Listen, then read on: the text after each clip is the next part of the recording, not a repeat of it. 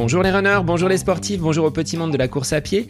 C'est Seb et je suis, comme chaque semaine, heureux de vous retrouver pour un nouvel épisode du podcast, le 61e aujourd'hui. Alors c'est la rentrée, à la fois scolaire pour moi sur le plan professionnel, mais aussi pour le podcast, puisque en ce vendredi et par ce nouvel épisode, nous attaquons la saison 2 du podcast À côté de mes pompes. Alors j'espère que vous avez passé de bonnes vacances, peut-être ne sont-elles pas encore terminées, peut-être qu'elles débuteront prochainement, ou peut-être que elles sont déjà très très loin pour vous euh, dans, cette, dans cet été qui se, qui se termine.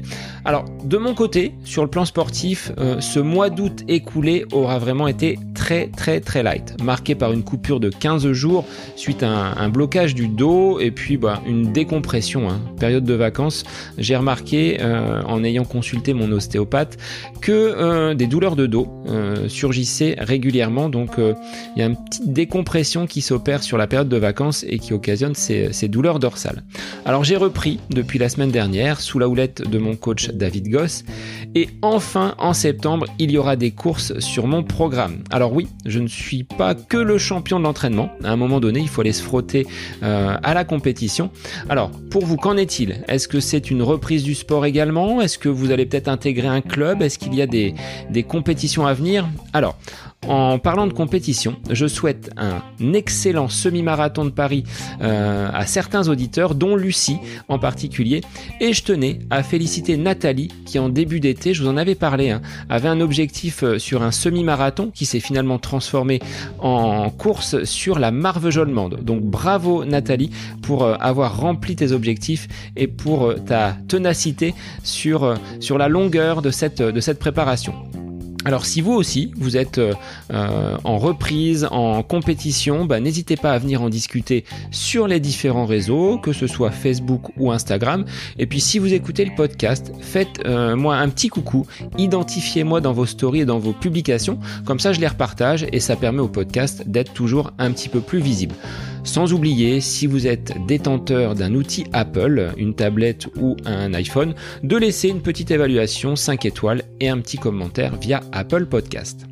Alors on va débuter cette deuxième saison tambour battant puisqu'en effet je reçois un invité coup de cœur. Alors sans faire offense à mes autres invités qui sont tous des personnes formidables et avec qui j'ai plaisir encore aujourd'hui à converser, j'ai découvert il y a quelques mois sur les réseaux une personne sous le pseudo de Pied de Robot et vous allez comprendre rapidement pourquoi. Euh, mon invité du jour, il y a désormais deux ans, à la veille de son anniversaire, a vécu euh, les pires moments de sa vie. Euh, accidenté de la vie, il a été amputé d'une jambe après un accident de moto et il a repris la course sous forme de trail. C'était une évidence pour lui durant le confinement. Alors, aujourd'hui, après cet accident, Boris Girardi se sent vivant mais plus que jamais. Son énergie est débordante et ses capacités ont même été décuplées. Alors il a repris la course, mais non pas sur route ou sur des chemins, on va dire, très stabilisés, non. Il a repris la course euh, sous forme de trail, puisque pour lui, c'était un terrain de jeu qui se situait juste à côté de son domicile mais il se rend compte que pratiquer son sport tel que le trail sur des chemins escarpés quand on a subi une amputation, c'est loin d'être évident. Alors, ayant ce désir et cette volonté de faire évoluer les choses, Boris participe avec la startup Hopper au développement d'une lame en carbone pour pratiquer le trail, accompagné de la marque Salomon. Boris a d'ailleurs testé cette lame et bouclé la course de montagne Sierzinal avec une détermination à toute épreuve. Et toujours animé de cette volonté de montrer que rien n'est impossible dans la vie, Boris organise le 17, 18 et 19 septembre prochain avec son association Level Up et Move, une ascension d'un sommet à 3000 mètres en mêlant des personnes valides et handicapées. Une belle leçon de vie que tu m'as donnée, euh, Boris, durant cette interview, qui m'a fait beaucoup réfléchir pendant l'été à ce côté précieux de la vie et qui me donne encore des frissons, voyez, en réalisant cette intro. Merci à toi de t'être livré ainsi pour, euh, pour les auditeurs. Alors je vous laisse donc en compagnie de Boris Girardi pour ce premier épisode de la saison 2 du podcast À côté de mes pompes. Belle écoute à vous. Bonjour Boris, merci d'être l'invité du podcast aujourd'hui. Alors, sportif vraiment hors du commun que j'accueille aujourd'hui dans, le podcast à côté de mes pompes. Bah, je vais te laisser te présenter et puis on va entrer progressivement dans euh, bah, ce, parcours de vie qui, euh, qui t'anime et qui fait que aujourd'hui j'avais envie de t'inviter sur le, sur le podcast. Bah, salut Sébastien, merci de m'accueillir dans ton podcast. Je suis euh, flatté que tu aies pensé à moi. Euh, salut à tous. Euh, donc du coup, je suis euh, Boris Girardi. Je suis plus connu sur Instagram avec mon pseudo Pied de robot. voilà, j'ai été amputé il y a un peu moins de un peu moins de deux ans. Ça fera deux ans au mois d'août. Et dans ma reconstruction, dans ma rééducation, j'ai repris la course à pied naturellement. Et en fait je me suis naturellement dirigé vers le trail euh, qui euh, qui en fait n'était pas une évidence, mais je ne, je ne savais pas. Euh, j'étais, euh, c'était pendant la période de confinement et bon bah mon terrain de jeu près de chez moi, c'est euh, c'est des forêts, c'est c'est plein de choses comme ça. Donc je suis parti faire du trail et c'est qu'après en fait où j'ai découvert que en réalité on était très peu nombreux amputés à faire du trail. donc voilà le départ. Alors, quelle profession tu exerces euh, Qui était Boris dans sa, dans sa jeunesse? Est-ce que tu étais déjà sportif ou est-ce que euh, cet accident de la vie t'a conduit vers la course à pied et le sport? Alors, j'ai toujours été sportif, donc depuis euh, l'âge de 7 ans, j'ai toujours, j'ai toujours fait pas mal de choses, notamment des arts martiaux, qui a été un peu mon fil conducteur. À l'adolescence, j'ai fait de l'athlétisme, en plus des arts martiaux, donc je faisais du 1500 et du triple saut. Euh, et puis après, j'ai fait du water polo, j'ai fait, euh, je continue toujours les arts martiaux. Hein, ça a été vraiment mon, fil conducteur. Et autour de ça, en fait, bah, j'ai fait du surf, j'ai fait de l'escalade, j'ai fait plein de choses. Je suis un peu un touche à touche. Je suis assez curieux. Euh, j'aime les, voilà, j'aime m'amuser, j'aime les, j'aime les jeux. Euh, voilà, le, le, water polo est un bon exemple. Je suis un nageur moyen, on va dire, mais dès qu'on me met une balle, bah, je deviens un meilleur nageur. donc, euh, donc, euh, bah, et puis, et puis, et puis le trail, c'est un peu la même chose. Si je cours sur route, je suis vraiment pas très bon. Euh, dès qu'on me lâche dans la nature et qu'on peut rebondir, sauter, etc. Bon, bah là, je deviens un peu, un peu meilleur ça, c'est ton terrain de jeu préféré, les grands espaces, euh, avec une région qui, euh, qui s'y prête un peu plus que euh, d'autres d'autres environnements. Exactement, ouais. On a, on a, on a, on a la chance d'avoir un coin vraiment fabuleux pour ça. Euh, ce soit l'Ariège, les Pyrénées, le, le, le, le Tarn. enfin, on a vraiment plein, plein de terrains de jeu autour de nous et très variés en plus. donc, donc c'est plutôt agréable, ouais. Et professionnellement, alors, quelle activité tu, euh, exerces ah, Alors, professionnellement, je suis euh, gestionnaire de société, euh, de société foncière. Donc, ce qui n'a rien à voir avec le sport, mais j'ai toujours été, j'ai toujours été tourné vers le sport. Euh, j'ai même passé un diplôme de sport. j'ai un, j'ai un CQP, un certificat de qualification professionnelle. Euh, voilà, qui est le, le, le, petit frère ou la petite sœur, selon comment on le voit, mais euh, du, du BE. Euh, et, et voilà, BE qui n'existe plus, mais il y a un équivalent aujourd'hui. Mais enfin bon, bref. Donc voilà, donc effectivement, j'ai un métier, je, je, je, le sport est ma passion et, et, et voilà. Alors, parcours de vie qui a, été un petit peu cabossé. Euh, donc c'était le 9 août 2019. Euh, Exactement. Un accident qui euh, aujourd'hui bah, te prive d'une de tes jambes. Comment tu peux raconter cet accident? Comment il est survenu? Ben, en fait, ce qui est dingue, c'est la, la, la, fait, c'est la date. Euh, il faut savoir que j'étais donc l'accident est arrivé le 9 août, j'étais amputé le 10 août, le 10 août étant mon anniversaire. Euh, je rentrais du boulot, euh, je devais rejoindre ma femme et ma fille qui m'attendaient pour partir en vacances, puisque le lendemain je devais me lever, euh, je devais me lever à l'océan pour fêter mon anniversaire. Et euh, ma fille à l'époque avait trois ans et je devais lui apprendre à surfer euh, et euh, bah, malheureusement je suis jamais arrivé jusqu'à la maison. J'ai eu un accident sur la route un vrai accident. Euh, j'en veux pas, euh, j'en veux pas à la voiture que j'ai percutée. Euh, je doublais un camion qui roulait pas très vite. J'avais regardé. Euh, il y a une personne qui s'est engagée devant le camion, euh, ne me voyant pas. Je ne le voyais pas non plus, et on s'est retrouvé face à face. Malheureusement, je l'ai percuté. Et, euh, et, j'ai fait 60 mètres derrière en, dans tous les sens. J'ai réussi à, à, me préserver au maximum, mais en fait, dans l'impact, j'ai perdu mon pied. Je ne l'ai pas senti immédiatement. Euh, et c'est qu'une fois euh, que tout ça euh, a été terminé, que j'étais au sol, qu'évidemment j'ai commencé à vérifier tout ce qui fonctionnait, puisque vu le choc, je savais que je pouvais pas être entier, enfin, c'était pas possible. Donc j'ai commencé à vérifier effectivement mes mains, ma colonne, mes cervicales, mon bassin, voir que tout bougeait. ça m'était égal que ce soit cassé, mais je voulais vérifier que ça bouge pour être sûr de pas être paralysé. Euh, et en fait, dans mon esprit, j'ai pas pensé à perdre quelque chose.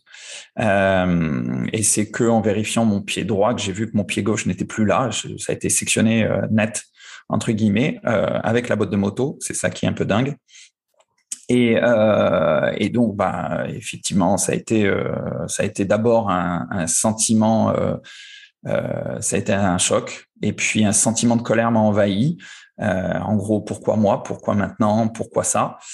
Et puis, et puis après, assez rapidement, il y a la douleur qui est arrivée. Je suis resté conscient euh, jusqu'à l'hôpital, euh, un peu moins dans le transport parce que la médecin a eu la bonne idée de, de, de me donner ce qu'il fallait pour, euh, pour m'échapper un peu de la douleur. Mais euh, effectivement, je suis resté assez conscient. Et puis, euh, et puis voilà. Donc, quand je me suis réveillé le lendemain à l'hôpital, je n'avais pas de surprise euh, sur mon amputation. Hein, je, je, je, le savais déjà. Donc euh, voilà, il y a, c'était le choc de plus de l'information, la douleur. Euh, voilà, c'était plus ça qui était qui était un, qui était présent dans mon esprit plus que effectivement le souci d'avoir perdu quelque chose puisque je le savais déjà. Il m'a fallu du temps pour l'accepter derrière. Euh, ça s'est pas fait une seule fois, mais mais mais en tout cas, oui, j'ai pas eu de surprise, on va dire. Combien de temps a duré euh, l'opération? Il était euh, inexorable que de toute façon, euh, le pied n'était plus, n'était plus on va dire, sauvable. Il était impossible de. C'était totalement impossible. Le, le, le, moi, j'étais amputé, j'étais amputé direct. Hein, C'est-à-dire que il y avait pas, c'était net. Hein, enfin, il y avait, il y avait plus de pied. c'était un peu au-dessus de la malléole. Euh, et euh, j'ai eu de la chance. Je suis arrivé aux urgences et on a des. Merci les hôpitaux français, merci les le personnel médical français qui est vraiment euh, incroyable. Euh, j'ai eu la chance de tomber en plus dans un hôpital où la chire qui était présente était en plus spécialisée, euh, était en plus spécialisée. Donc j'ai vraiment eu beaucoup beaucoup de chance. Et elle a effectivement fait quelque chose qui m'a qui m'a en plus permis d'être très mobile, c'est qu'elle m'a elle m'a amputé euh, milieu tibia. Si elle avait essayé de sauvegarder le maximum de choses, ça aurait été problématique pour m'appareiller. Euh, je pourrais pas faire aujourd'hui tout ce que je fais euh, si elle n'avait pas effectivement amputé euh, entre guillemets au bon endroit.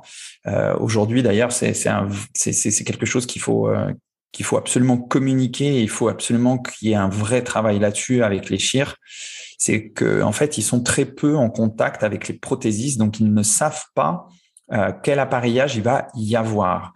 Ils ont une sorte de barème selon ta taille, euh, etc. Ils savent qu'ils doivent couper à peu près à un endroit, mais ils savent pas exactement quel est le meilleur endroit. Alors quand les opérations sont prévues en avance parce que ça va être un sarcome, un cancer donc des os ou euh, du diabète ou des choses comme ça quand c'est plutôt maladie. Certains chirurgiens se mettent en contact avec le futur prothésiste et là il y a de, de, de, hein, il y a un vrai travail en synergie qui se passe. Sauf que quand c'est un accident comme mon cas, moi j'arrive en urgence, il faut d'abord me sauver la vie euh, parce que évidemment derrière on n'a jamais que ça. Hein. Euh, il faut d'abord me sauver la vie et ça se fait dans l'urgence. Et donc dans l'urgence, euh, bah, les chires euh, ils font comme ils peuvent aussi avec leur niveau de connaissance qu'on leur donne, qui est bien souvent uniquement chirurgical et qui est pas pour le après. Euh, même si ça a pas mal évolué, même si euh, etc. Mais ils n'ont pas tous le même niveau de connaissance et ça je l'ai appris euh, en étant en centre de rééducation et puis je suis très curieux donc j'ai été j'ai été rencontrer des chirurgiens pour comprendre un petit peu. et puis il faut savoir qu'ils essayent de préserver un maximum, ce qui n'est pas toujours une bonne idée fait. parfois ça passe, parfois ça passe pas, et des fois c'est des souffrances pendant des mois, voire des années. Et c'est un grand nombre d'opérations pour essayer de sauver une jambe qui ne l'est pas. Et finalement, on finit par amputer et ça libère la personne euh, je pense notamment à, un, pote qui est, qui est vers Annecy, qui, euh, qui, a eu 30 opérations avant d'avoir l'amputation, et c'est lui qui l'a réclamé en fait. C'est lui qui a dit amputez-moi. Et aujourd'hui, c'est un très très grand athlète français euh, et qui, qui a de très belles performances et qui fait des choses incroyables grâce au fait qu'il a été amputé et qu'il a été bien appareillé derrière. Donc voilà, donc du coup, euh, il y a un, petit travail, je pense, de sensibilisation, d'information. Alors les chires, ils ont euh, des tonnes et des tonnes de formations et d'informations à avoir, donc c'est compliqué pour eux euh, d'ajouter ça à ce qu'ils ont déjà. Et, encore une fois, hein, ils le font déjà très très bien. mais c'est vrai que on est, on a une petite étape où, on pourrait gagner ça un petit peu. Voilà. Donc tu es tombé sur la bonne personne je suis euh, tombé sur la bonne personne. en charge. Ouais, exactement. Que je remercie euh, infiniment. Euh, alors je la nomme pas parce que parce que je préserve son anonymat, mais merci beaucoup. On va l'appeler Docteur W. mais merci beaucoup. grâce à elle, aujourd'hui, je peux faire plein plein plein de choses. À part, enfin, à part, c'est peut-être pas le bon mot en dehors de cette euh, jambe amputée, tu avais d'autres séquelles liées à, ce vol quand même euh, de 60 mètres. Exactement, ouais. ouais, ouais. Alors bon, la, chance c'est que c'est que avant l'accident, je faisais je faisais pas mal de CrossFit et que le midi même de l'accident, j'étais à une séance de CrossFit, ce qui m'a beaucoup préservé en fait. C'est-à-dire que euh, j'ai réussi à, attraper mon casque, à me gainer à me protéger un maximum, ce qui a probablement sauvé toutes mes fonctions vitales et euh, ma colonne. Et j'étais équipé aussi, hein, les amis motards. Donc moi, je suis motard depuis 27 ans. Amis motards, on reconnaît un motard à son équipement, pas à sa moto. Hein. Donc on est bien d'accord, on s'équipe. Quoi qu'il arrive, il fait beau, il fait mauvais, il fait ce qu'on veut. Vous vous équipez et vous vous équipez bien. C'est la première chose sur laquelle vous devez investir. C'est ça, c'est ce qui m'a sauvé. Donc euh, voilà. Après, oui, j'ai eu des lésions un peu à droite, à gauche.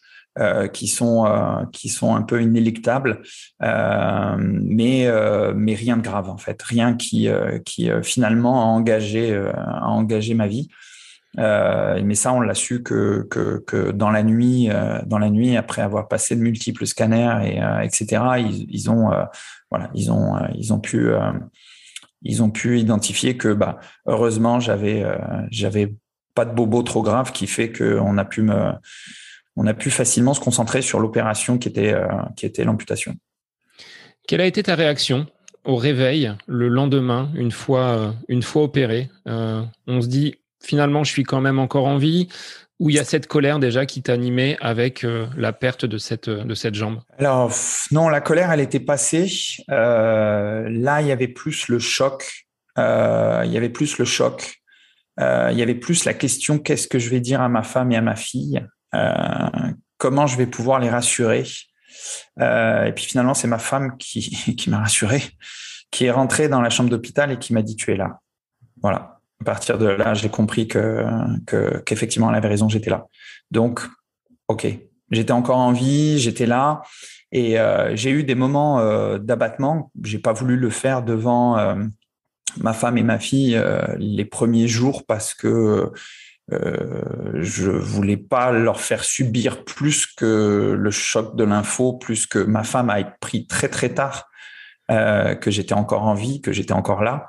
Euh, L'hôpital n'a pas communiqué parce que il savait pas euh, si j'avais pas une hémorragie. C'est fréquent que les motards finalement décèdent euh, décède suite à des hémorragies. Donc, euh, il ne donne pas l'information immédiatement. J'ai eu mon accident à 17h30. Elle a eu de mes nouvelles à 2h30 du matin. Autant dire qu'elle a eu largement le temps de s'imaginer le pire. Euh, et puis, euh, il y a eu un jour où j'ai un peu craqué. Euh, et il y avait un infirmier qui, qui, avait un peu de bouteille, qui était là depuis un moment, et qui m'a pris, qui m'a mis dans un fauteuil roulant. Et l'unité dans laquelle j'étais, c'est une quinzaine de chambres. Euh, il n'y a pas de porte, il y a des caméras dans toutes les chambres puisqu'on est vraiment euh, très très surveillé dans cette unité. Et il m'a fait faire le tour des chambres sans plus de commentaires que ça. Et j'ai constaté qu'il y avait des gars qui étaient vraiment bien plus en dégâts que moi.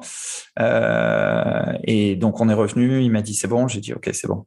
Et à partir de là, j'ai compris en fait que j'étais vivant, qu'il me manquait un pied, mais que des choses allaient être possibles. Je savais pas encore quoi, je savais pas comment, euh, mais je me suis dit ok, il y a des choses qui vont être possibles. Ça a été pas un chemin facile et, immédiat, mais je savais qu'il y avait, il y avait une issue. Alors ce chemin a commencé, je pense, par de la, de la rééducation. Combien de temps tu es resté à l'hôpital avant de pouvoir euh, passer finalement dans un cadre pour euh, peut-être te réathlétiser et envisager la réalisation d'une prothèse qui allait pouvoir te permettre de nouveau d'être debout? Alors en fait, ça s'est fait en plusieurs étapes. Donc je suis resté euh, donc du 9 août jusqu'à fin août euh, à l'hôpital, euh, vraiment hôpital hôpital. Et ensuite, je suis passé en centre de rééducation, mais dans un centre de rééducation avec une partie qui est comme un hôpital, si, tu veux. donc on a exactement la même chambre avec les mêmes soins, avec des médecins rééducateurs, avec des infirmières, etc. évidemment, on, on est sous, sous médicaments et ils sont assez forts. Euh, pour pouvoir supporter la douleur. Et euh, il y a différents, euh, différents types de douleurs qui apparaissent en fait. J'ai eu la chance d'être dans, dans, un hôpital où il y avait, un, il y avait une équipe antidouleur. Donc, ils vont un peu tout tester, voir sur à quoi on est réactif. Donc, donc c'est ça, ça peut passer de tout à tout. Hein. Ça va être de l'hypnose, ça va être voilà et puis et puis finalement euh, aussi euh, euh, l'apprentissage de, de l'acceptation de la douleur, de etc etc. Et donc dans le centre de rééducation, j'y suis arrivé début septembre et, et, là a commencé effectivement un processus. un processus qui est d'abord en fait la cicatrisation puisqu'on ne peut rien faire sans sans être cicatrisé. Il faut savoir que cicatrisation externe, elle va être allez, on, on va dire un mois pour, euh, pour schématiser. Et euh, une cicatrisation interne, c'est un an et demi, en fait. Donc, euh, entre un an et demi et deux ans. Donc, voilà, on n'est pas stabilisé avant, avant cette période-là. moi, c'est assez récent, en fait, que j'ai été stabilisé, donc que, que mon moignon ne bouge plus, ou plus tellement, on va dire. Et, voilà, donc du coup, ça, ça c'est ça c'est une grosse partie, la cicatrisation. Et petit à petit, en fait, on va, euh, euh, on va commencer à mettre ce qu'on appelle un manchon. C'est ce qu'on met sur notre moignon pour pouvoir rentrer dans l'emboîture. L'emboîture, c'est la partie que, les gens voient, qui est en carbone, qui nous permet de, rentrer dedans. Euh, et voilà, il va y avoir tout un travail avec le prothésiste. Et en fait, le choix du prothésiste est crucial, mais vraiment crucial parce que, euh, et ça peu de gens le savent, mais au départ, euh, les gens pensent qu'on n'a pas le choix. Euh, on nous colle un prothésiste dans les, dans les pattes, mais non, c'est exactement comme un opticien euh, et une paire de lunettes. Vous avez le choix non seulement de l'ophtalmo, mais aussi de l'opticien. Bah là, c'est la même chose. On a le choix du médecin rééducateur et du prothésiste. Euh, et il faut faire le bon choix. Et si ça va pas, faut pas hésiter à changer. Ça, c'est un point important. Euh, il y a un gros manque d'informations là-dessus. Euh, et je milite pour que les gens aient au moins l'information. Donc, avec le prothésiste, il va y avoir un travail et ça devient une personne qui devient centrale dans votre vie parce que ah bah, c'est lui qui va vous remettre debout. Quoi. Donc, euh, donc voilà. Donc, il y a eu tout un processus et puis les kinés vont euh, vont aussi participer à ça pour réapprendre à être bah, sans ce membre, sans ce pied, ou parfois c'est une amputation un peu plus haute, donc ça peut être une amputation fémorale. Comment on fait sans, euh, sans ça? Et, euh, et, donc on réapprend, on réapprend son corps sans cette partie-là, et effectivement, effectivement une longue, longue rééducation. Peu de gens le savent, mais en fait, nous, enfin, j'étais valide et peut-être que je marchais mal. Il y a beaucoup de gens qui marchent mal. On ne le sait pas, mais on marche mal. Donc, euh, donc du coup, euh, il y a un apprentissage à remarcher. J'ai passé de longues, longues heures dans un couloir. Je voulais absolument remarcher de manière euh, parfaite. Si aujourd'hui je suis en pantalon, euh, on peut pas voir que, que je suis euh, je suis équipé d'une prothèse. Ça m'arrive fréquemment de sortir de ma voiture, d'être garé sur une place handicapée. Aujourd'hui, les cartes handicapées sont toutes petites, donc euh, les gens le voient pas forcément. Et je me fais engueuler parce que euh, parce que je, je, je, suis garé sur une place handicapée alors que je ne le suis pas.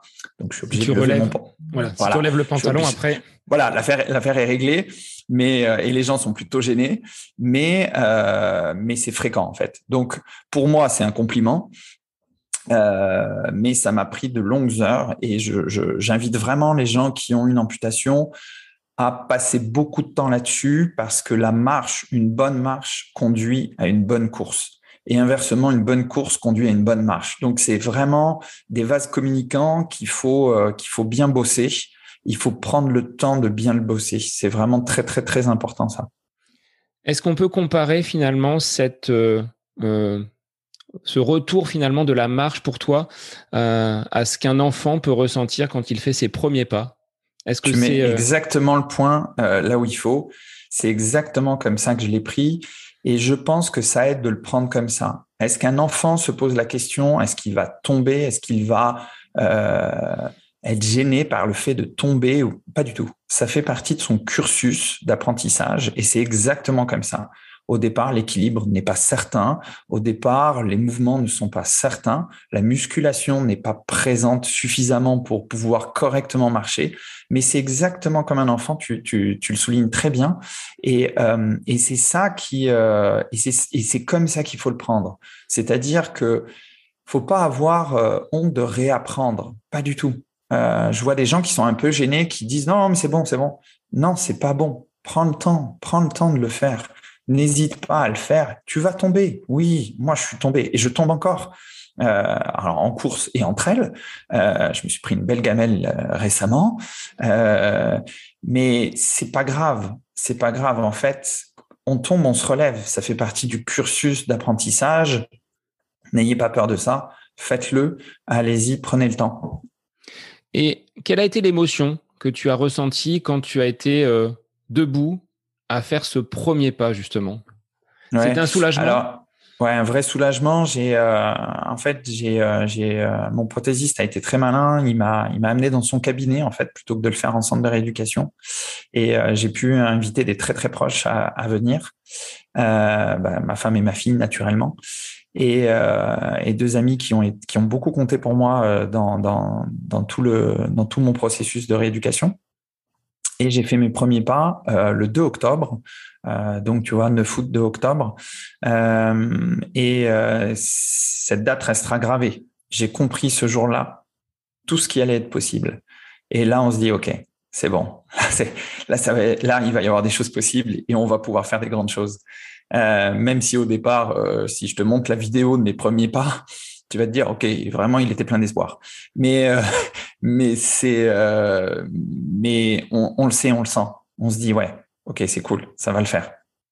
Et ce côté positif, il t'a toujours animé pendant toute cette période, dès l'accident jusqu'à encore aujourd'hui, où il se dégage beaucoup de positifs dans, dans ce que tu transmets, dans ce que tu échanges, ou est-ce qu'il y a quand même eu des moments, tu le disais tout à l'heure, où c'était un petit peu non, plus compliqué? je, ouais, je, je, mentirais si je, si, je disais, si je disais que ça a toujours été rose. Non, ça n'a pas toujours été rose, évidemment. Et je pense que même que c'est nécessaire de passer par des phases sombres euh, des phases dures euh, pour pouvoir rebondir. En revanche, j'ai toujours eu cette résilience-là. J'ai toujours eu ce, ce truc-là de me dire euh, je vais y arriver, je vais y arriver, je vais le faire, je vais y arriver. en revanche, ce qui a été un peu étonnant, c'est que j'ai rebondi très vite, trop vite, en fait. Euh, et je comprenais pas trop ce qui se passait parce que j'avais le sentiment qu'il me manquait quelque chose. Et puis, euh, deux mois et demi plus tard ou trois mois plus tard après l'accident, j'ai reçu le rapport de gendarmerie. Ma fille était en train de jouer devant mes yeux et j'étais en train de lire le rapport et donc tous les témoignages et exactement ce qui s'était passé. Et j'ai pris la pleine conscience euh, que j'étais passé vraiment à deux doigts de la mort. J'aurais touché quoi que ce soit. On n'avait pas cette conversation. Et, euh, ça, ça a été, c'est ce qui, c'est ce qui m'a totalement bouleversé, c'est ce qui m'a mis à plat. Voyant ma fille, je me suis dit, ok, Elle n'aurait pas eu de papa, je l'aurais pas vu grandir. Il y avait ma femme qui était pas loin, euh, ma femme serait retrouvée toute seule. Ok, là j'ai vraiment pris la pleine conscience de ça, et c'est là où euh, où je me suis un peu effondré euh, et, et, je suis un peu revenu au, au fond vraiment. Donc j'ai fléchi, j'ai pas cassé, j'ai fléchi, mais mais il y a eu un travail. Euh, on propose évidemment dans les dans les centres de rééducation, il y a des psys. Donc j'ai fait un travail avec euh, avec une psy, euh, d'échange, de partage, de etc. Et petit à petit, il y a eu cette reconstruction et finalement, voilà, je suis je suis je suis je suis revenu et de là à partir de là, une fois que ce deuil, une fois que cette partie-là été passée, j'ai pu réellement me reconstruire et j'ai pu euh, prendre ce côté positif et ne plus le lâcher. Et, par rapport au handicap, tu le disais tout à mmh. l'heure, hein, euh, te garer sur des, places de stationnement, les gens te voient sortir, on se dit finalement, euh, il, est, il est valide, tout va bien. Euh, est-ce que tu as d'autres anecdotes comme ça qui euh, pourraient montrer un petit peu le quotidien et peut-être le regard des autres, qui est peut-être pas toujours sympa et qui ben, non, c'est, ouais, pèse un petit peu? Exactement, ça a été ma première question, c'est comment ma fille va me voir et comment ses petits copains et copines vont me voir. J'avais pas mal de, de, questions à ça. Et puis un ami euh, m'a mis en contact avec un amputé qui est amputé depuis plus de dix ans et euh, qui a des enfants. Et euh, il, m'a totalement rassuré là-dessus. Au départ, j'avais, ça m'a fait beaucoup de bien, mais quand même, j'avais une appréhension. Et un jour, il a fallu faire la surprise à ma fille. Donc, j'étais en centre de, en centre de rééducation toute la journée. Hein. Je, je, je quittais pas le centre de rééducation. Puis un jour, je suis passé en hôpital de jour. Donc là, je dormais à la maison et j'allais toute la journée au centre de rééducation. Et donc, à partir de là, j'ai pu aller chercher ma fille à l'école. Et un jour, je me suis endormi sur le canapé. Ma femme m'a dit non, il faut, partir chercher notre fille. Et j'étais en Bermuda. C'était comme ça. Et au, départ, je voulais pas le faire comme ça, mais c'est tombé comme ça. Donc j'y. Et, euh, et les enfants, évidemment, regardaient, étaient plutôt surpris. Et c'est là où est né Pied de Robot, en fait. Euh, ma fille a tout de suite appelé ça pied de robot. Et les enfants ont tous appelé ça pied de robot assez facilement. Et, euh, et finalement, pour eux, ben, je suis presque un super-héros. Et, euh, et, quand je vais chercher ma fille en pantalon, c'est là où ils sont un peu déçus de pas le voir. Euh, donc finalement, pour les enfants, ça passe vraiment bien. Après, naturellement, il faut s'habituer au regard des autres, euh, qui sont souvent des regards de surprise, euh, des regards, euh, euh, même parfois de, bienveillance, etc. mais mais il faut s'habituer quand même à ce regard-là. c'est-à-dire à ce qu'on nous regarde. Bah, l'hiver, je suis en pantalon, donc j'y fais plus gaffe. Et puis quand revient le printemps et que je me mets en Bermuda, voilà, il me faut quelques jours pour me réhabituer à ce que les gens regardent. Moi, je n'y fais plus trop attention, et puis mes proches n'y font plus trop attention. Donc c'est vraiment le regard des autres qui me rappelle ça. Et dernièrement, il m'est arrivé une anecdote assez euh, assez drôle. Euh, je suis dans le dans le train, je rentre de Paris, euh, je je suis en train de travailler sur mon ordinateur. La personne qui est à côté de moi euh, est là depuis euh, bien une bonne heure à côté de moi. Euh, et puis, euh, et puis euh, je, je, retire ma gaine en fait. On, c'est, on a une gaine qui recouvre, qui permet un peu de libérer un peu la jambe et, et ça fait du bien quoi. Donc je retire pas la prothèse, mais juste je, je rabaisse cette gaine. Et la dame, de but en blanc, me dit comment c'est arrivé? C'est une question qui brûle les lèvres de beaucoup beaucoup de gens. Ne la posez pas. Et en fait, comme sans même te dire bonjour, sans même te sans demander qui tu es, rien. Euh, la, la, curiosité l'a emporté sur euh, sur ce qu'elle est, et tu vas voir que en fait, c'est aller beaucoup plus loin. Euh, et, et, donc du coup, comme j'ai un petit peu l'habitude et que je suis plutôt à l'aise, je lui ai répondu racontez-moi le jour le plus traumatique de votre vie. Elle m'a regardé assez surprise, elle n'a pas compris. Je lui dit c'est ce que vous êtes en train de me demander, madame. Vous êtes en train de me demander de vous raconter le jour le plus traumatique de ma vie et sans bonjour, sans rien. Donc, à vous de me le raconter en premier, puisque c'est vous qui m'abordez, puis ensuite je vous raconterai moi. Et évidemment, elle a tout de suite compris qu'elle avait fait euh, qu'elle avait fait un faux pas, que c'était malhabile. Et puis dans la conversation, elle a été euh, assez honnête. Elle m'a dit "Bah écoutez, je dois vous avouer quelque chose. Je suis psy." Et je lui dis "Bah c'est dingue. C'est que ça veut dire que que votre curiosité l'a emporté sur sur Elle m'a dit oui, c'est vrai, et je vous l'avoue. Euh, mais maintenant, je vais plus aborder de la même manière. Euh, et euh, voilà. Donc, donc finalement, c'était plutôt positif. mais effectivement, c'est une question qui ne se pose pas.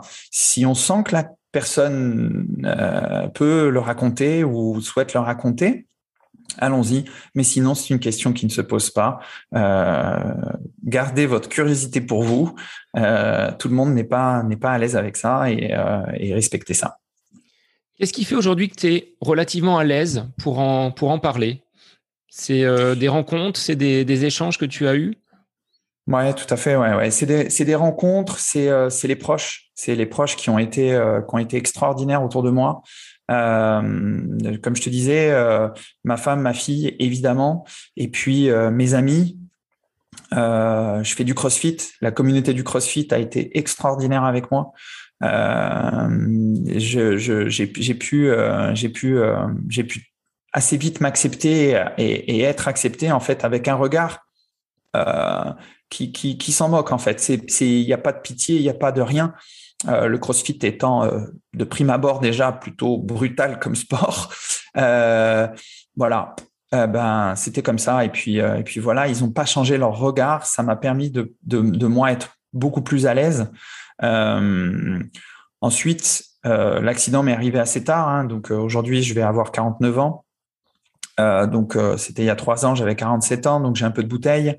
Euh, voilà, donc euh, donc je pense que tout ça m'a permis d'avoir un, recul et d'avoir une assurance aussi là-dessus.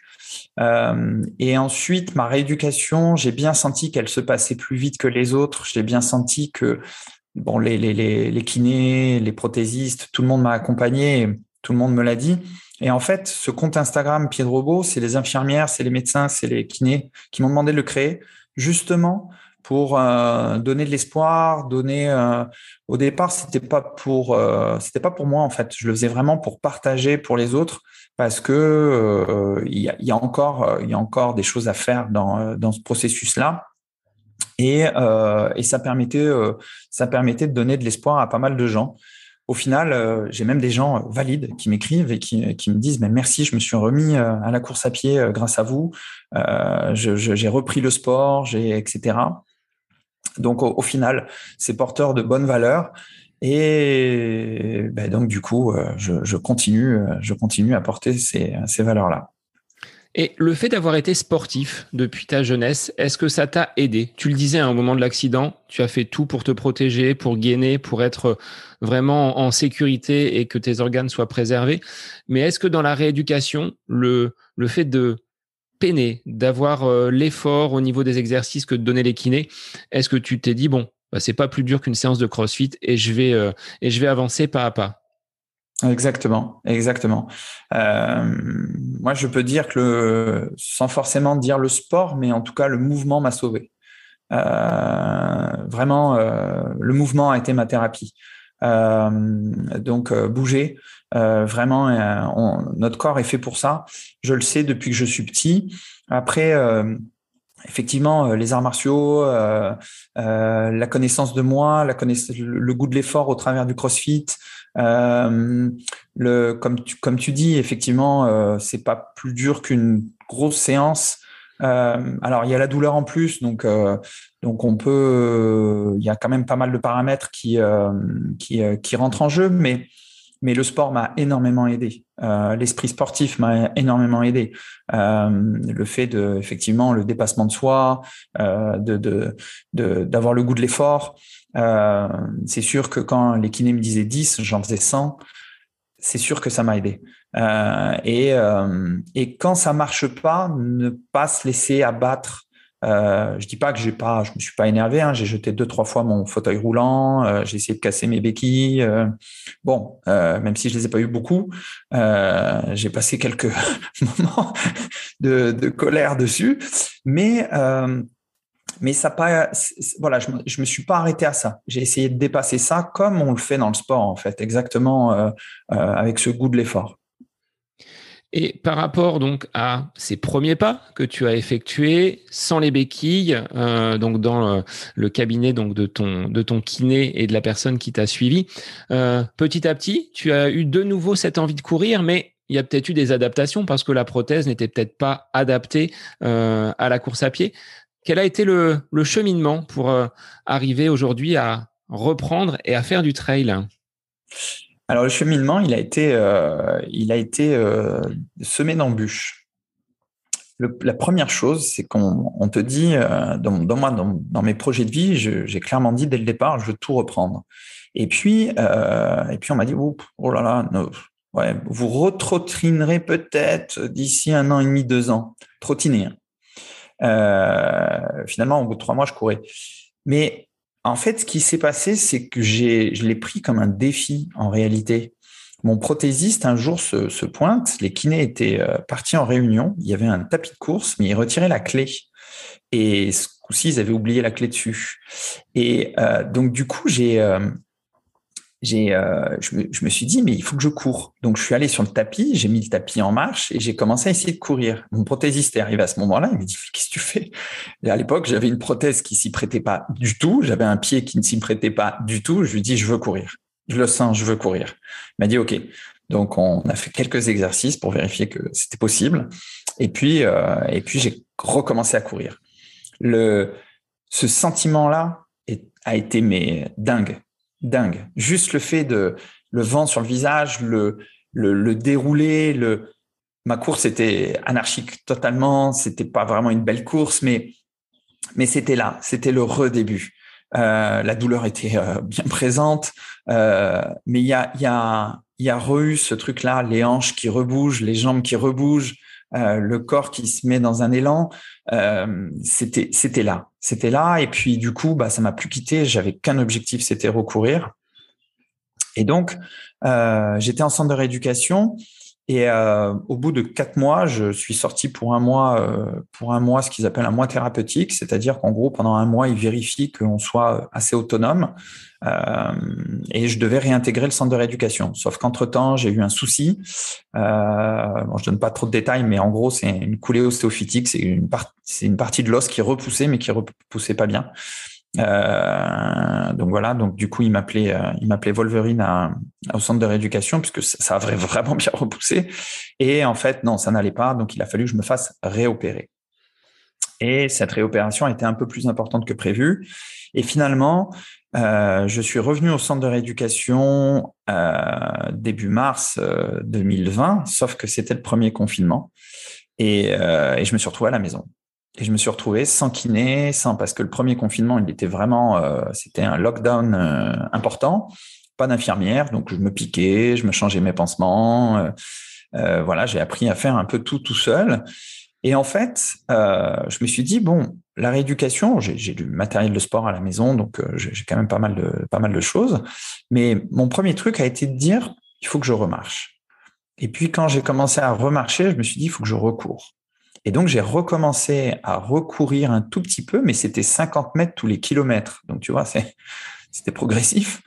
Et puis, j'ai réintégré petit à petit jusqu'à finalement faire 5 kilomètres de course. Puis, c'est devenu 10.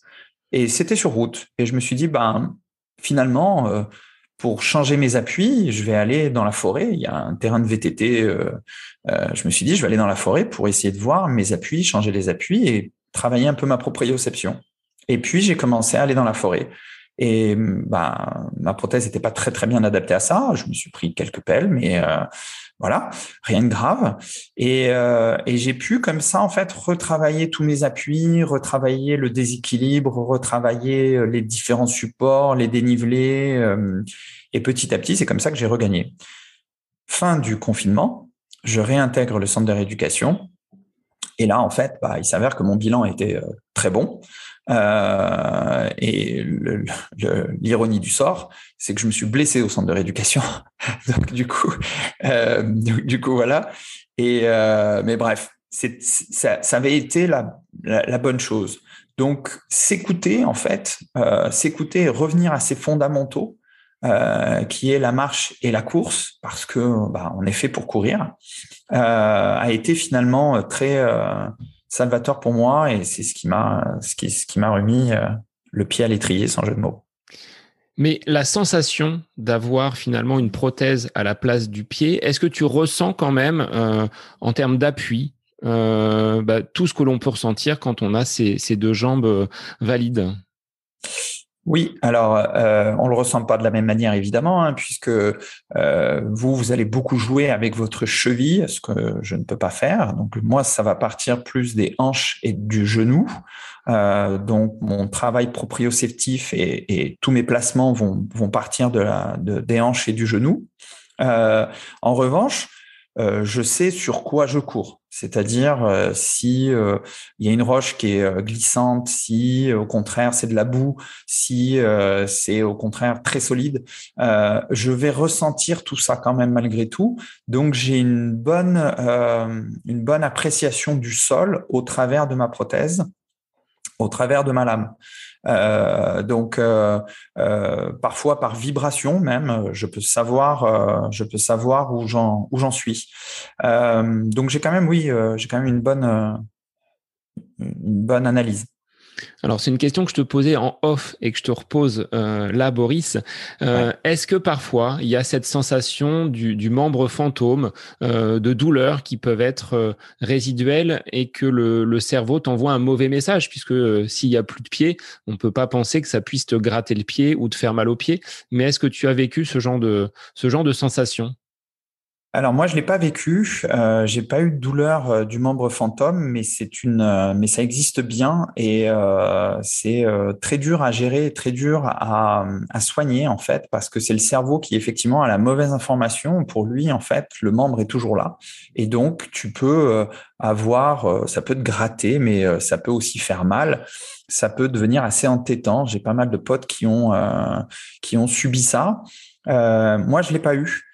Euh, je l'ai pas eu. Mon accident fait que je pense que mon cerveau a, a, a vraiment tout de suite intégré le, le, le manque du membre et, euh, et la douleur. Et euh, été conscient. Donc, euh, il y a eu tout un processus assez rapide qui s'est fait dans, dans ma tête, je pense. En revanche, euh, moi, j'ai le sentiment de manque, des choses comme ça qui, qui peuvent apparaître. Et comme je te disais, il m'arrive encore aujourd'hui, si je suis distrait, je regarde la télé ou je ne sais pas, euh, voilà, j'ai retiré ma prothèse, ça peut m'arriver de remettre ma chaussure à droite et de vouloir la remettre à gauche. Euh, alors que j'ai pas ma prothèse, j'ai rien, ou euh, de, vouloir attraper mon pied ou des choses comme ça. Oui, ça, ça, m'arrive encore en fait, bien que bien que j'ai parfaitement intégré qu'il n'était plus là. Malgré tout, ça doit pas être si intégré que ça dans, dans le fin fond de mon inconscient. Alors, après ce passage en centre de rééducation, cette euh, expérimentation, on va dire, individuelle de la course hein, que tu as menée, 50 mètres et mhm. puis 1 km, 5, 10 km, euh, ta prothèse, est-ce qu'elle a évolué? Parce que, euh, on le disait tout à l'heure, hein, il n'y a plus la cheville qui permet de faire le, le déroulé du pied. Euh, est-ce que tu as changé de prothèse? Est-ce que tu as avancé sur ton, ton appareillage? Oui, tout à fait. Euh, déjà, la, la, première chose, c'est qu'aujourd'hui, il existe un seul pied sportif qui est remboursé. Euh, c'est euh, le Challenger de, de Autoboc. Et euh, j'ai eu la chance, en fait, que mon prothésiste me le propose très rapidement. Euh, on, a, on appelle ça la première mise et la deuxième mise. Donc, moi, je l'ai eu en première mise ce qui euh, n'est pas habituel. Normalement, on prend un pied un petit peu plus euh, confortable pour tous les jours en premier, mais, euh, mais moi, je tenais à avoir ce, pied-là. Et heureusement, parce qu'en fait, dans le premier confinement, c'est lui qui m'a permis euh, de retourner faire du sport rapidement. Si je ne l'avais pas eu, je n'aurais pas pu recourir, je n'aurais pas pu refaire tout ça. Euh, ça n'aurait pas été possible avec un pied de tous les jours. On peut trottiner 20 mètres, 30 mètres, 50 mètres, mais c'est vraiment trottiner. On peut pas vraiment appeler ça de la course. Et même le schéma euh, corporel n'est pas bon même de courir avec euh, ce type de pied parce que la restitution d'énergie n'est pas suffisante. Et donc, on inscrit un mauvais schéma, en fait. Euh, le pied que j'avais, malgré tout, a une restitution d'énergie un peu plus puissante. Alors, pour le, c'était pas idéal pour le tous les jours parce que j'avais que ce pied-là. Euh, mais en revanche, pour le sport, c'était très bien. Euh, et ensuite, en fait, mon prothésiste m'a assez rapidement proposé euh, d'essayer des lames. Et j'ai pu essayer tout un tas de, de, de lames de course euh, qui, euh, qui permettent là vraiment de courir. Mais aucune n'est vraiment prévu pour le trail. il existe une lame avec une semelle prévue pour le trail, euh, qui a été fait par euh, une, une marque qui s'appelle Ossure avec un, une semelle euh, qui est en collaboration avec Nike. Mais réellement, ça accroche pas des masses et, et on va dire c'est plus sentier. Trail, trail, il n'y avait pas. Jusqu'au jour où j'ai rencontré le projet Hopper, euh, qui, euh, qui est un projet euh, qui a été initié à la base, qui est une idée de Jérôme Bernard, euh, qui est un qui est un polyamputé. Donc euh, lui, il a les deux jambes et le bras, et qui est amputé depuis très longtemps. Donc lui, il a vraiment vu tout le tout le cursus et il avait vraiment besoin euh, il avait vraiment besoin de d'avoir quelque chose de plus de plus accessible parce que ce qu'il faut comprendre c'est que les lames coûtent très cher euh, euh, moi, par exemple, euh, ma lame que j'ai aujourd'hui, elle vaut 10 000 euros. Donc, tout le monde ne peut pas. Donc, ça représente un coût quand même. Ça représente un coût. Si, si toi, tu décides de te mettre au badminton et que tu vas t'acheter une paire de chaussures de badminton, si tu fais pas de badminton derrière, c'est pas grave, tu auras perdu 100 euros. nous, c'est 10 000. Donc, euh, donc en termes d'accessibilité, c'est vraiment un gros, gros problème. Moi, j'ai eu la chance assez rapidement d'avoir des partenaires qui m'ont accompagné, qui m'ont, qui m'ont, euh, qui m'ont permis, euh, qui m'ont permis de me soutenir dans euh, dans l'acquisition de, de, de, ces lames, mais mais ça n'est pas du tout, ça n'est pas du tout accessible. Donc, il y a beaucoup de gens qui sont amputés, qui aujourd'hui font pas de sport par manque en fait de matériel. ça, moi, je trouve ça dingue. On considère que c'est du confort, donc la sécurité sociale ne va pas prendre en charge en dehors. Euh, D'ailleurs, combien est euh, remboursé euh, un appareillage par an pour euh, bah, financer finalement euh, ta, ta, prothèse? Alors, on a, on a deux pieds de tous les jours. Donc, s'il y en a un qui casse, on en a un deuxième de remplacement au cas où. Tous les cinq ans. Ça varie un peu selon où on est placé en France. Ne me demande pas pourquoi. Euh, ça varie, ça ne devrait, à mon sens, pas varier. Ça devrait être quelque chose de national et point et d'inscrit euh, vraiment. Mais en tout cas, en Occitanie, c'est deux tous les cinq ans. Euh, on a aussi du petit matériel qui accompagne tout ça, hein, des gaines, des manchons. On a besoin de, de plusieurs choses qui sont renouvelées. Euh, euh, donc qui permettent euh, effectivement de, d'avoir ça. Maintenant, les lames de sport, oui, ils considèrent ça comme comme du confort, comme quelque chose qui qui en plus c'est pour moi une grosse erreur et c'est quelque chose avec lequel on milite avec Hopper, avec le projet Hopper, avec cette lame accessible, c'est de pouvoir effectivement mettre un maximum de gens à, au sport. Pas forcément, en tout cas, euh, je dis au sport, mais, mais au mouvement. C'est-à-dire que si c'est des balades dans la forêt, euh, c'est très bien, ça suffit, mais il faut pouvoir les faire. Et, euh, et donc, il faut pouvoir rendre ça accessible parce que euh, un amputé dans un canapé, il prend du poids, il, il, bah, forcément, il, périt mentalement. Euh, il va manger des anxiolytiques, il va manger des, des, médicaments antidouleurs parce que moins on le travaille, plus on a mal. C'est un cursus qui est euh, horrible. Alors que quelqu'un qui va faire du sport, eh bien, euh, il va être dans une bonne forme physique, et il va être dans une bonne euh, attitude positive.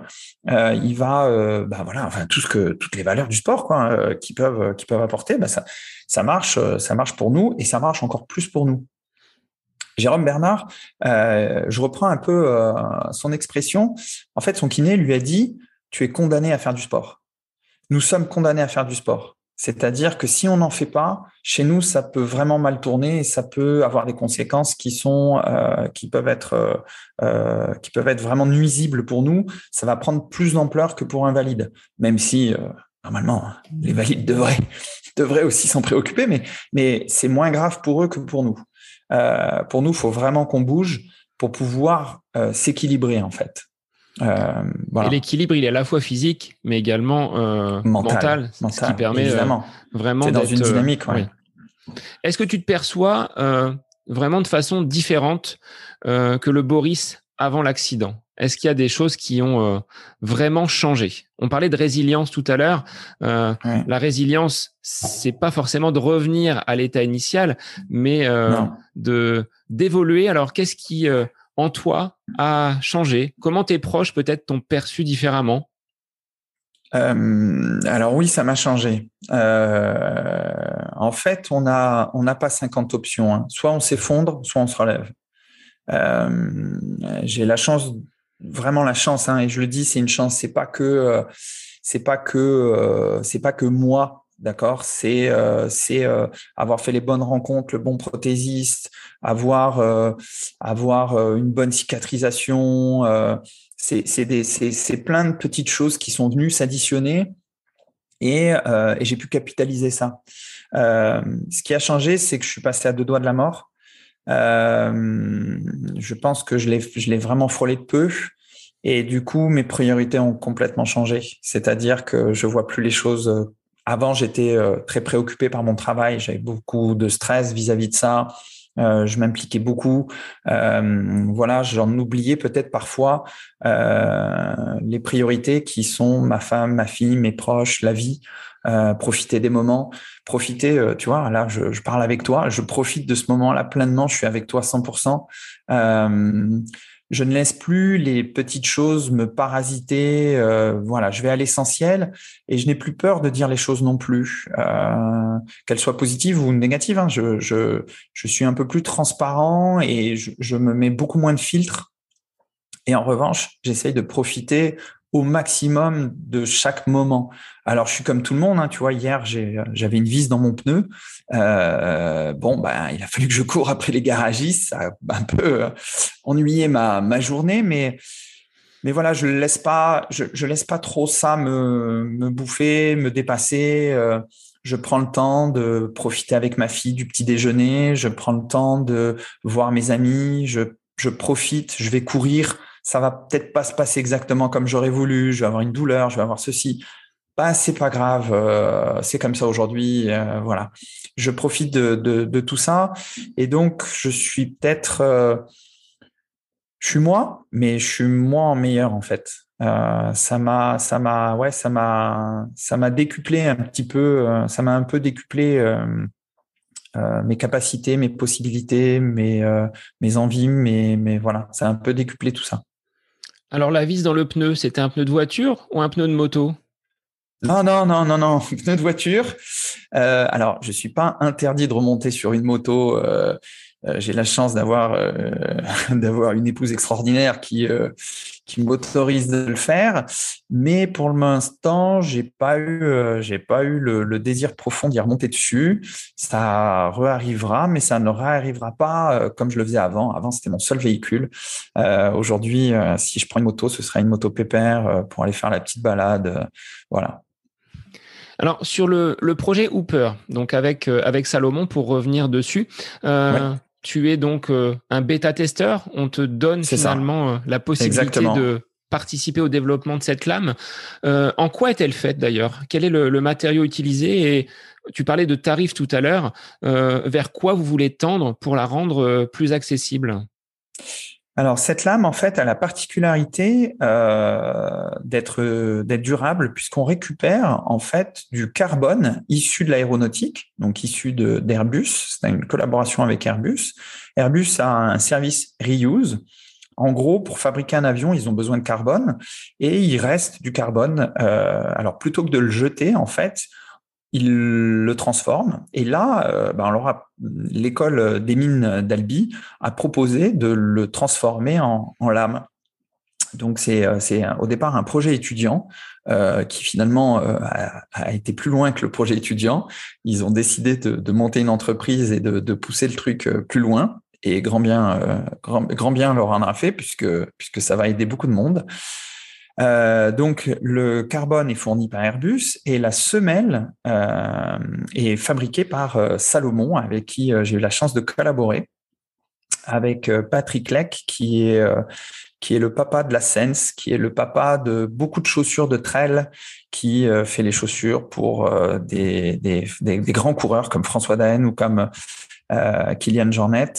donc on a on a une semelle qui est extraordinaire euh, qui accroche sur beaucoup, beaucoup de choses et qui peut se changer très rapidement. Ça veut dire que je peux très bien, lors d'une course, avoir plusieurs semelles sur moi et selon si je suis dans la boue, si je suis dans des rochers humides ou sur terrain sec, je peux changer ma semelle très facilement.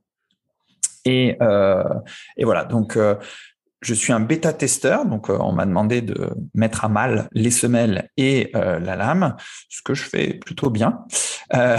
J'ai effectivement ramené quelques semelles un peu en mauvais état chez Salomon, mais leur connaissance dans le caoutchouc et dans, le déroulé, dans tout ce qu'on veut, a fait qu'ils ont pu très bien rattraper ça et on a progressé. Euh, donc la lame, en fait, elle sortirait aux alentours de 1500 euros. Euh, le prix n'est pas encore fixe, fixe, fixe, hein, puisque euh, c'est encore en cours de développement, mais c'est dans cette gamme-là. Donc on comprend bien que une lame à 1500 euros, c'est pas 4500 ou 10 000. c'est déjà trois fois moins cher minimum. Euh, donc, on va pouvoir le mettre à disposition plus facilement. Il existe pas mal d'associations qui déjà sont impliquées dans l'aide des, euh, des, amputés à pouvoir accéder à du matériel sportif. Et eh bien, ils vont pouvoir aider encore plus de personnes en ayant, euh, en ayant bah, un achat moins coûteux. Et donc, du coup, bah, il y aura un plus grand nombre. On pourra équiper plus de monde. Donc, si je comprends bien, sur ta prothèse Autoboc, la première, là, tu peux mettre une chaussure. Sur la lame, on va venir mettre une semelle qui va euh, permettre, en fonction du terrain, de d'adapter euh, Exactement. le revêtement. Donc là aujourd'hui avec Autoboc, en fait, j'ai une j'ai une Sprinter pour euh, pour les amputés. Euh, voilà, c'est une lame que tu retrouves au, au Paralympique. Hein. C'est-à-dire c'est aujourd'hui le, le, champion du 400 mètres. C'est un double amputé. Euh, il a cette lame là. Euh, donc elle n'est pas vraiment prévue pour le trail. Moi je l'ai un peu je l'ai un peu voilà je l'ai un peu aménagé pour le trail. Donc on a on a travaillé un petit peu les hauteurs. on a travaillé pas mal de choses pour pouvoir l'amener à faire du trail. Donc, quand je veux faire un trail rapide euh, et où je sais que je vais engager beaucoup de physique parce que ça me demande beaucoup d'énergie, hein, c'est de la restitution d'énergie. Donc, euh, ça m'en rend, mais ça m'en coûte. Donc, euh, donc voilà. Donc, si je veux un trail court et intense et rapide, je vais plutôt avoir tendance à prendre celle-là. Si en revanche, je vais faire du un peu plus long, je veux un peu plus confort, voilà, je vais prendre la lame Hopper. Euh, qui, euh, même si euh, aujourd'hui c'est un prototype, c'est un prototype très avancé. La preuve, c'est que je vais m'engager sur la Sierzinal le 7 août, donc qui est une course de la Golden Trail World Series, euh, qui est une course de 31 km avec 2200 dénivelés positifs et 1000 de négatifs, 1100 de négatifs, je crois. Donc, euh, j'espère pouvoir euh, la terminer en bon état. Mais, euh, mais voilà, mais j'ai déjà couru les Cotrelles le week-end dernier avec, donc donc c'est plein d'espoir. Voilà. Et c'est ce que tu c'est ce que tu véhicules. Tu as envie de montrer que bah, aujourd'hui, même si on a subi un accident de la vie, perdu un pied, ben on peut également faire du trail parce que vous n'êtes pas très nombreux, je pense, à faire euh, alors de la course à pied, oui, avec euh, un appareillage, mais du trail, tu dois pas croiser euh, de, de, nombreux congénères. Exactement. Aujourd'hui, en fait, le stade et la route sont très représentés et on le voit bien avec les Paralympiques, on le voit bien même dans les stades. C'est c'est pas fréquent, mais enfin, il y a quand même pas mal de monde qui qui s'y est mis. Euh, en revanche, l'outdoor est effectivement peu ou pas représenté et on est très peu nombreux. D'abord, il y a un facteur risque euh, qui est euh, pas négligeable hein, quand je pars quand je pars voilà bah, forcément j'ai un peu plus de risque que, que tout le monde et ensuite l'appareillage est comme je te disais, il n'est pas, pour l'instant, il n'est pas optimal pour ça. Euh, donc, euh, donc voilà. Donc j'essaye de, j'essaye effectivement de pouvoir démocratiser ça, de pouvoir montrer que c'est possible euh, et de pouvoir montrer que que, c'est accessible à tous. Hein. Moi, je suis, papa, je travaille, je suis pas un sportif de haut niveau. En revanche, je n'ai pas trop peur, on va dire, et je m'engage assez facilement. Euh, donc le week-end dernier, je courais, euh, je courais les Cotrelles, mais quelques jours avant, en fait, euh, j'ai été faire la reconnaissance d'un sommet à 3000 mètres avec la lame. Parce que on a le projet euh, Hopper, mon association donc qui s'appelle Level Up et, et une autre association qui s'appelle Osmove, qui est dirigée par Jérôme Bernard dont je parlais tout à l'heure. On va amener quatre Andy et quatre valides en haut de ce 3000 mètres. Donc, on avait besoin de voir avant euh, que c'était faisable. J'ai vérifié que c'était faisable. Ça va être un vrai dépassement de soi pour euh, pour ceux qui vont s'engager dessus. Euh, ça, a été un petit peu compliqué pour moi, mais mais finalement ça s'est bien fait et ce sera tout à fait réalisable pour eux. Et ça va permettre de montrer bah, aussi bien aux Andis qu'aux valides que c'est possible. Euh, qu'il y a plein de choses possibles et qu'il suffit en fait juste de les lancer et d'y croire. Euh, il y a une phrase qui m'a beaucoup porté, c'est ils ne savaient pas que c'était impossible, alors ils l'ont fait. Euh, c'est une citation de Mark Twain et, euh, et elle m'anime encore aujourd'hui. Euh, je n'ai pas envie de me mettre de limites. Alors, quels seront, au-delà de Sierzinal et de cette euh, aventure avec des Andy et des Valides, quels sont tes projets? Tu as envie d'aller encore plus loin, de relever encore d'autres défis? Ouais, tout à fait. Ouais. Euh, alors, juste après ça, je vais avoir le, juste après le, le ce défi en septembre, mi-septembre, euh, je vais avoir la Maxi Race, euh, qui, est une belle course aussi. Euh, mais j'ai des projets en tête pour l'année prochaine euh, qui vont effectivement tourner tourner autour de à la fois des courses qui sont déjà établies, hein, voilà et, et des défis qui qui vont un peu sortir du qui vont un peu sortir du lot, on va dire. J'ai la chance d'être accompagné par par Iron et par euh, Salomon, euh, dont, je suis, euh, dont je suis ambassadeur. Et euh, il m'accompagne pleinement sur ces projets-là. Donc pour l'instant, tout n'est pas encore défini, mais il va y avoir des belles choses, ouais, il va y avoir des, des beaux trucs qui vont, euh, qui vont se réaliser. Euh, après la Sierzinal, normalement, je suis aligné sur la MCC, donc qui est une course de l'UTMB qui est 40 km avec 2000, 300 ou 400, je ne sais plus, euh, de dénivelé positif, peut-être 500 même. Euh, on verra si je peux euh, l'enchaîner, mais, mais voilà, donc j'ai quelques courses bien sympas, mais, mais oui, il va y avoir des, projets assez, assez fous. Et dans les pelotons, Boris, quand tu prends le départ d'une course sur un trail, quel est le regard? Les gens doivent te demander ce que tu fais là? Ouais, oui, oui. Alors d'abord, je suis assez grand euh, donc on me repère euh, déjà par ma taille. Mais la première chose qui est assez rigolote, c'est qu'ils ne le voient pas tout de suite. En fait, bon, tu, tu, tu vois bien un départ de, de, course de trail. On est nombreux, on est un peu collés les uns aux autres, donc ils ne le voient pas immédiatement. Et quand je commence à courir ou je commence à doubler des gens, c'est là où il y a la surprise. Et, euh, et effectivement, euh, j'ai j'ai pas mal d'encouragement, pas mal de, de, soutien de ce côté-là, donc c'est très sympa. Euh, mais il y a aussi son lot de surprises où des gens euh, sont vraiment étonnés, je le vois au leur visage, ils mettent un moment avant de, de réaliser le truc. Euh, donc c'est assez drôle. Euh, à l'écotrel, justement, il s'est passé un, un truc, c'est que je courais avec des amis. Ils sont rentrés un peu dans le dur à un moment donné et moi j'étais plutôt bien. Donc je leur ai demandé si ça les dérangeait pas que je puisse euh, je puisse y aller. Donc je les ai euh, un peu laissés et j'ai pu euh, engager ma course et mettre un peu plus de rythme. Sauf qu'à un moment donné, je me suis retrouvé avec un, une belle descente avec des pavés. Il venait de pleuvoir et, là, bah, je suis obligé de ralentir fortement parce que pour nous, c'est un peu plus dangereux. Et je venais de doubler un gars. je venais de doubler un gars. Je, je le vois, je me mets à sa hauteur, j'attrape son épaule pour, pour, bah, pour faire la descente. Et puis, il a été très surpris et il, il m'a dit, mais qu'est-ce que tu fais? Et je lui dis, mais regarde mon pied et il l'avait pas vu. Je l'avais doublé. Euh, j'étais accroché à lui.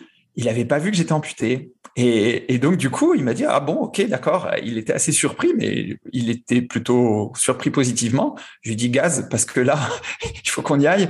Et donc, du coup, euh, il m'a aidé à, la descente. Et parfois, en fait, bah, les gens ne font pas attention parce que, euh, bah, parce que mon déroulé de course est, similaire à beaucoup de gens. Donc, euh, donc, des fois, ils sont dans leur truc et ils font même pas gaffe que, que je suis équipé. Et c'est ça qui est beau finalement, parce que tu es comme les autres. Et est-ce que tu pensais au moment de l'accident, quelques jours après, pouvoir accomplir tout ce que tu accomplis aujourd'hui? Non, pas du tout. Non, non, je ne le pensais pas du tout. J'y croyais pas du tout. Il y a un an et demi, j'étais dans une chambre d'hôpital.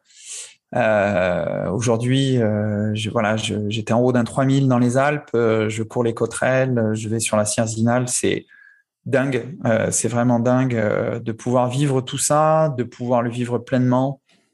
Euh, non, j'aurais jamais imaginé tout ça, euh, même avec la meilleure des imaginations, ça, ça, ça aurait pas été possible. Euh, mais c'est possible. Donc surtout, ce que je veux, c'est pouvoir montrer que c'est possible et, donner euh, un maximum d'espoir à un maximum de gens, quel que soit leur handicap d'ailleurs. Hein, c'est de pouvoir pouvoir leur dire, voilà, il y a, y a des belles choses à faire. Allez-y, foncez, n'hésitez pas.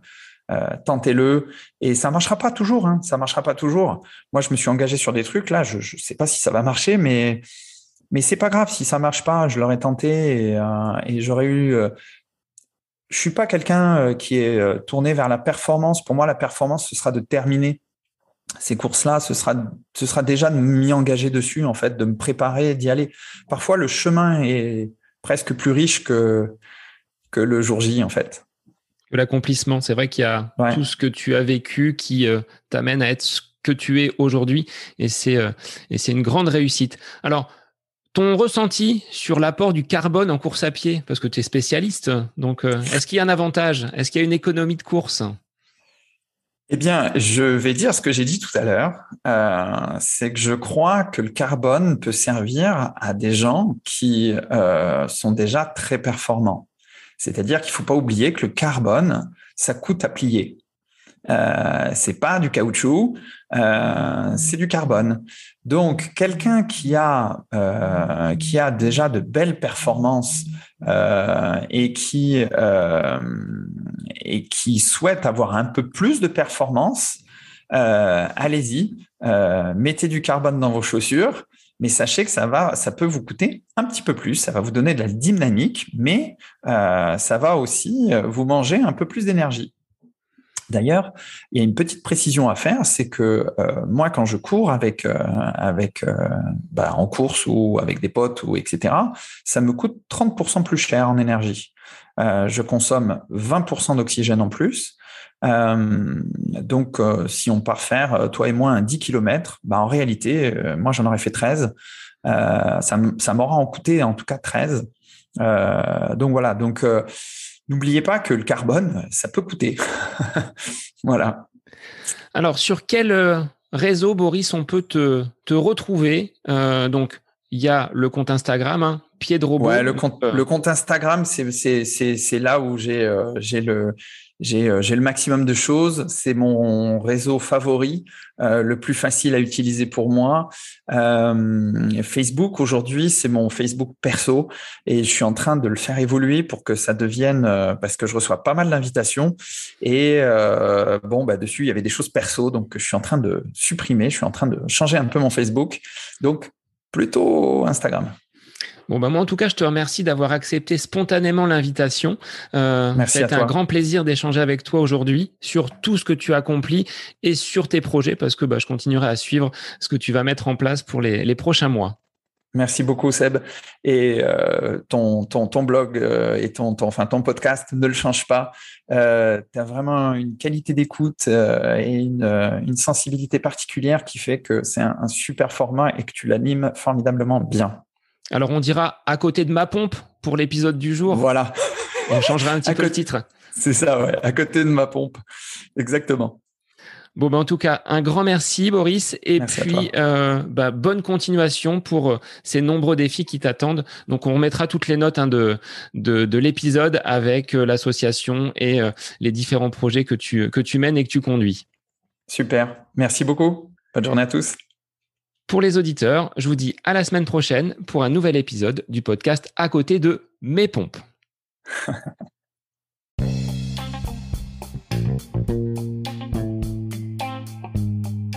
J'espère que cet épisode avec invité vous aura plu. Je vous remercie infiniment de votre écoute. pour euh, faire remonter le podcast dans les classements, je vous invite à laissez une petite évaluation sur Apple Podcast, 5 étoiles, un petit commentaire, ça me fera énormément plaisir et vous permettrez au podcast d'être remonté, diffusé, euh, déployé sur euh, ces différentes plateformes de façon euh, bah, plus importante encore qu'il n'est actuellement. Et puis je vous invite à me retrouver sur les différents réseaux, hein, Facebook, Instagram. Laissez votre petit message, votre commentaire, ça me fait plaisir d'échanger avec vous. Si vous avez des questions, si vous voulez voilà échanger sur quelconque sujet en lien avec la course à pied, mais pas que, parce que le sport c'est une philosophie de vie et c'est une passion qui nous anime de façon commune, donc n'hésitez pas à venir échanger avec moi. Sur ce, je vous souhaite une bonne fin de semaine, un bon week-end et je vous dis à la semaine prochaine pour un nouvel épisode du podcast À côté de mes pompes.